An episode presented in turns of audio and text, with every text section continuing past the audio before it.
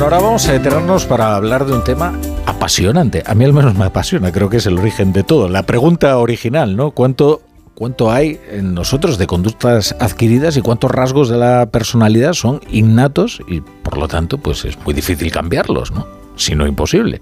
Bueno, eh, habrá oyentes, desde luego, que en este debate se inclinarán a un lado o a otro de, de la balanza. Habrá quienes piensen que el medio es fundamental y quienes sostengan que la genética es determinante. Muchas familias, desde luego, se preguntan cómo es posible que con la misma educación, el mismo ambiente, sus hijos hayan evolucionado de forma tan diferente. No sé si han visto ustedes crecer, por ejemplo, a una pareja de mellizos. Es que pueden ser completamente distintos entre sí, ¿eh?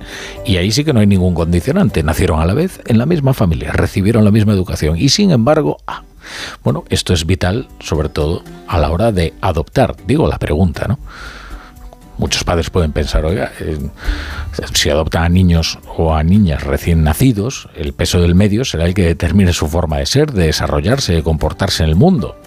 Sin embargo, la genética tiene un peso fundamental. Bueno, vamos a hablar de ello con quien sabe, que es María Jesús Álava Reyes, nuestra psicóloga. Querida María Jesús, ¿qué tal? ¿Cómo estás? Buenas tardes.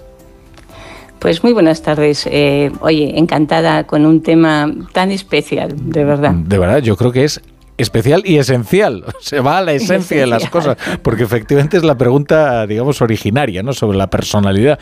Eh, vamos a ver, ¿cuándo empieza o cuándo en realidad debería empezar la educación de un niño, propiamente dicha?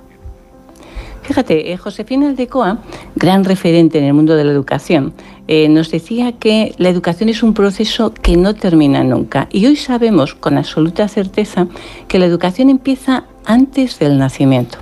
Y, y no solo por la influencia que el niño haya podido recibir en su hábitat durante el periodo de gestación, ¿no?, que es muchísima y a veces determinante, eh, sino también, oye, por todos esos eh, siglos y siglos de bagaje cultural que, que va arrastrando de alguna manera, además, por supuesto, de las ideas previas que los padres han tenido o tienen sobre cómo educarlo. En consecuencia, cuando el niño nace, ya viene con un equipaje muy significativo. Hmm. Eh, y ahora la gran pregunta. Eh, vamos a ver, ¿qué puede más? ¿Qué pesa más? ¿Qué determina más? ¿La dotación genética con la que un niño nace o el entorno que lo rodea? Bueno, eh, no quiero ser yo muy gallega en la respuesta, pero eh, Rafa, mi experiencia me ha demostrado que depende. Depende de cómo sea el temperamento con el que cada niño nace en concreto y depende cómo sea su medio. Es decir, eh, todos nacemos con un temperamento único, absolutamente único. Y en función del medio que nos rodea, vamos a desarrollar nuestro carácter. Y seguramente la mayoría hemos podido ver a niños con un temperamento, por ejemplo, muy fuerte y con una resistencia enorme a las normas más elementales que les querían inculcar desde el exterior. Y por el contrario, niños increíblemente permeables, muy sensibles con todo lo que les rodeaba. Bien, fíjate, personalmente he tenido la gran suerte de convivir a nivel profesional con cientos de niños en sus edades más tempranas, en esos seis primeros años que son vitales para el porvenir de cualquier individuo. Y aunque parezca muy categórica mi afirmación, los niños que nacen ya felices, es decir, hay niños que nacen ya felices y hay niños que nacen con una insatisfacción permanente, y nacen así. Mm. Y hay quien podría pensar que este es un tema de suerte, ¿no? Eh, pero lo que es cierto es que miles de padres, como tú comentabas al principio, se preguntarán por qué ante la misma educación que han recibido, incluso en casos de niños mellizos, unos y otros reaccionan de forma tan distinta. Esto nos llevaría a todos los grandes errores, ¿no?, que saltar a todos los niños de igual, eh, eh, todos los niños por igual, en lugar de pensar que cada uno es diferente en función del temperamento con el que ha nacido, ¿no?, y que necesita un traje a medida. Pero depende. Hay niños que nos lo ponen muy difícil. Claro. Es que existe esa idea equivocada, ¿no?, de que las personas somos una tabla rasa, ¿no?, sobre las que escribir, ¿no? Las personas tienen temperamentos distintos y, por lo tanto, también requieren de, de, de un tratamiento distinto, ¿no? Y luego está la frustración de los padres, ¿no? Es que hay muchas familias eh, que están frustradas porque consideran, oye, uh-huh. de, se vuelcan, están pendientes, hacen todo lo que tienen que hacer y, sin embargo, no son capaces de corregir determinadas actitudes, ¿no? Y se preguntan, oye, ¿por qué este niño es así? ¿Por qué es tan agresivo? ¿O por qué es tan diferente de sus hermanos? Y, y la respuesta de nuevo es categórica en este aspecto, Rafa. La respuesta es porque ya nacen diferentes. Es decir, este hecho podemos comprobarlo incluso, fíjate, en el caso de los gemelos monocigóticos, es uh-huh. decir, quienes son idénticos en relación a sus rasgos físicos y tienen la misma carga genética. Fíjate, pero la realidad es que cada gemelo monocigótico también es único y repetible. Y desde que nacen son diferentes del resto del mundo y diferentes de sus hermanos o hermanas. Eh, seguro que entre nuestros oyentes tenemos gemelos o gemelas monocigóticas o familiares cercanos que lo son. Y seguro que todos coinciden en que son eh, muy distintos en su forma de ser. Y este es un hecho que he observado muchísimo en mi actividad profesional, con gemelos, con trillizos, todos idénticos por fuera y diferentes por dentro. Fíjate, un hecho personal. Mi madre era gemela. Eh, con el paso de los años, uh-huh. la gente la seguía confundiendo a ella y a mi tía Carmen cuando las veían porque eran iguales.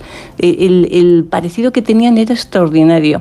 Tengo que decir que no he visto a dos personas que más se quisieran en el mundo, con una conexión realmente única entre ellas. Pero puedo afirmar que tenían dos temperamentos muy diferentes. Ambas poseían una inteligencia social maravillosa, pero tenían unos rasgos de personalidad muy, muy distintos. Pero volviendo a tu pregunta, Rafa, dices, ¿qué hacemos cuando surgen las dificultades y tenemos un niño muy agresivo? Fíjate, tenemos que considerar que habitualmente son niños más problemáticos de lo normal, más agresivos y más insatisfechos. Realmente ni ellos ni sus padres son culpables de que nacieran, digamos, con un temperamento difícil. Ese temperamento que les ha condicionado desde pequeños y les ha dificultado la aparición de conductas sociables, más conciliadoras, ¿no? Eh, les ha puesto las cosas muy complicadas, pero por favor, no hay que desesperarse. Eso no significa que no podamos hacer nada. Lo que sí es cierto es que no podremos relajarnos y no podremos bajar la guardia. Tenemos que estar permanentemente dispuestos y alertas para ayudar a estos niños en lo que necesitan, ¿no? Para facilitarles ese control que no tienen y para enseñarles a aceptarse y superarse a sí mismos. Y en este extremo, un punto esencial será pedir ayuda profesional. Claro. Este tratamiento, este taja medida que necesitan no es sencillo y padres y educadores se enfrentarán a una misión eh, para la que necesitan ayuda especializada para conseguir que sus esfuerzos alcancen el resultado que tanto esperan. Mm. Eh, pero no son irrecuperables, ¿no? No, no es sencillo. Supongo que habrá casos que sean tan difíciles que los podremos considerar irrecuperables, ¿no? Pero otros sí se pueden reconducir de alguna manera. Pues en la mayoría de los casos, afortunadamente, no son niños imposibles ni irrecuperables, ni, ni marcados para toda la vida. Pero es cierto que son niños que sufren una especie, digamos, de irritación interna, de insatisfacción permanente, que les dificulta la convivencia y la relación con los demás, y que les merma la capacidad de disfrutar, fíjate, de las cosas sencillas de la vida. Mm. Eh, tenemos que tener una cosa muy clara, por favor. No han nacido para castigar a nadie, ni para hacer la vida imposible a sus padres, a sus profesores. No, no, no buscan el fracaso, la desesperación de los que están a su lado. Y aunque parezca complicado, fíjate, por su forma de actuar, buscan su apoyo y buscan su ayuda para salir adelante y para sentirse bien consigo mismos. Digamos que para tener alguna opción de ser como los demás y para que llegara algún día que puedan sentir la felicidad, esa felicidad que también existe para ellos. Claro. Eh, es curioso el, el caso de los gemelos, ¿no? Al que te referías, ¿no? Que es un caso particularísimo, ¿no? Pero luego está el caso de los mellizos, ¿no? Eh, los gemelos proceden, uh-huh. por decirlo rápido y mal, del mismo huevo, ¿no? Pero los, los sí. mellizos, que son dos seres que se desarrollan, digamos, eh, al, al mismo tiempo, que nacen al mismo tiempo, uh-huh. ahí es donde se percibe de verdad que es que hay conductas que son innatas. Es decir, bueno, que, claro. que ni se aprenden, ni, ni tienen que ver con el entorno ni con el medio, ¿no? Lo cual también supone despojar a, a muchos padres que se encuentran frustrados por la educación de sus hijos de una responsabilidad que no tienen. Es decir, no siempre los padres somos responsables del todo de lo que hacen nuestros hijos, ni para bien ni para mal, ¿no? Es que esto es crucial, fíjate, porque hay muchos padres que dicen, pero ¿qué he hecho? Por favor, ¿pero qué he hecho? Y dices, pero, pero no has hecho nada, has hecho todo lo que has podido. Lo que pasa es que tienes niños que con la misma educación, la misma forma de ser, en el mismo tiempo, en el caso, por ejemplo, de los mellizos, como bien apuntas, sin embargo ya han nacido diferentes y la gran dificultad es saber cómo tienes que tratar a cada uno de ellos de forma distinta, cómo tienes que encontrar perfectamente ese traje a medida que decimos para que posibilitar que ese niño o esa niña puedan salir adelante. Mm. Eh, una reflexión final, María Jesús. Una reflexión final. Eh, perfecto. Fíjate, eh, hay casos que hemos trabajado eh, muy difíciles, muy dramáticos.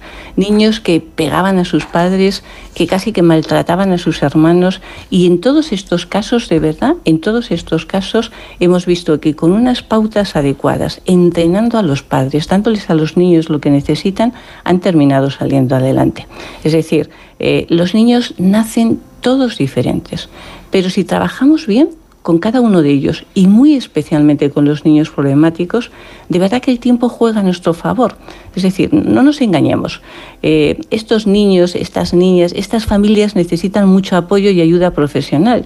Pero la gran noticia es que en la inmensa mayoría de los casos, con un trabajo conjunto, y conjunto eh, pediría eh, un poquito, Rafa, conjunto mm. con el niño, con la familia y con el medio escolar, se terminan consiguiendo los objetivos que todos buscamos.